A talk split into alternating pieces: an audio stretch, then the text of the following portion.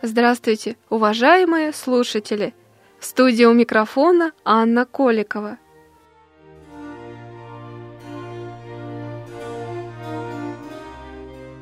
К числу важнейших святынь Русской Православной Церкви и русского народа относятся многочисленные чудотворные образы Божией Матери, которую всегда считали заступницей и покровительницей Руси. Среди наиболее почитаемых чудотворная икона, называемая Владимирской. И именно о ней сегодня и пойдет наш рассказ в программе «Окно вечность».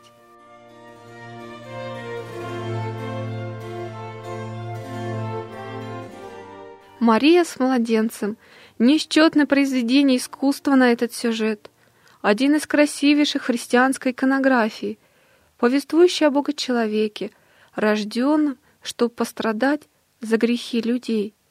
Юная мать, неиссякаемая в человеческом роде радость материнства, радость великая и живительная, но радость, которая всегда соединяется с тревогой за будущего человека, с его неповторимой судьбой, такого трогательного и беспомощного на заре жизни.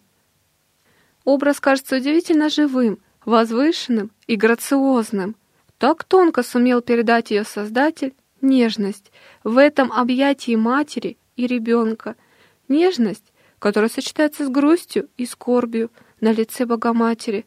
В прозорливости своей она уже предвидит крестный путь своего сына и знает, что не может отвести от него эти страдания. Один из первых реставраторов так охарактеризовал ее образ.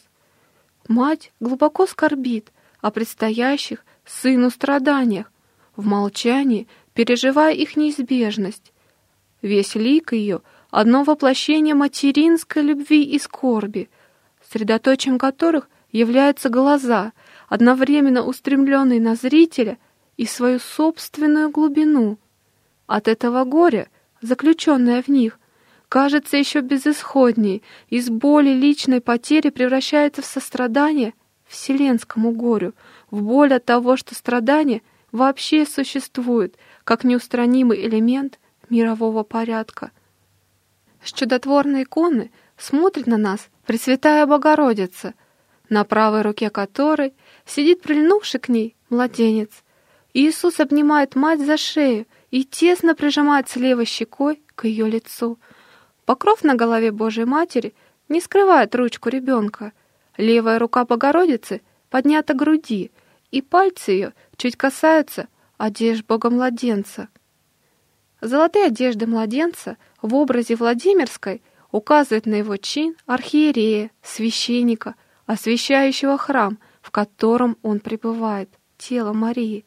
Единение матери и младенца обозначает единение в любви христианской церкви ее главы Иисуса Христа – он в этом контексте понимается как главный священник храма, руководящий богослужением человечества.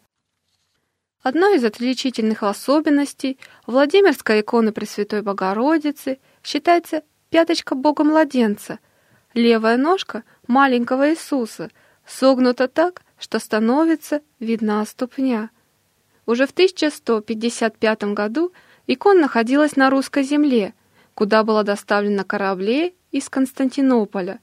Князь Андрей Боголюбский тайно вывез икону из Выжгорода, близ Киева, свою родовую Суздальскую землю, во Владимир на Клязьме. Он украсил ее жемчугом, золотом, серебром, драгоценными каменями, брал с собой в походы и приписывал свои победы ее благословению – Прекрасный образ стал не только символом великокняжеского единовластия, но и знаменем, объединяющим Русь. В 1395 году икона была торжественно перенесена в Москву. Случилось это как раз в тот день, когда войско, казалось бы, непобедимого Тамерлана повернуло обратно, отказавшись от дальнейшего похода на Русь. Ее же заступничеству приписывали затем отражение в 1480 году хана Ахмата, а в 1521 году избавление от нашествия на Москву крымского хана Мехмед Гирея. На обратной стороне Владимирской иконы Божией Матери тоже есть изображение Этимасия или престол с орудиями страстей.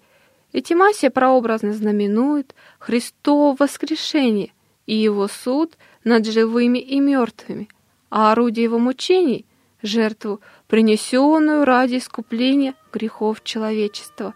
Есть версия, что и образ изначально был двусторонний.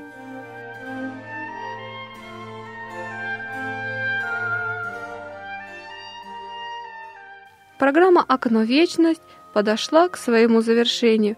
Она была посвящена прославленной на Руси иконе Богоматери Владимирской, созданной неизвестным константинопольским мастером примерно в 1132 году. Всего доброго, до новых встреч!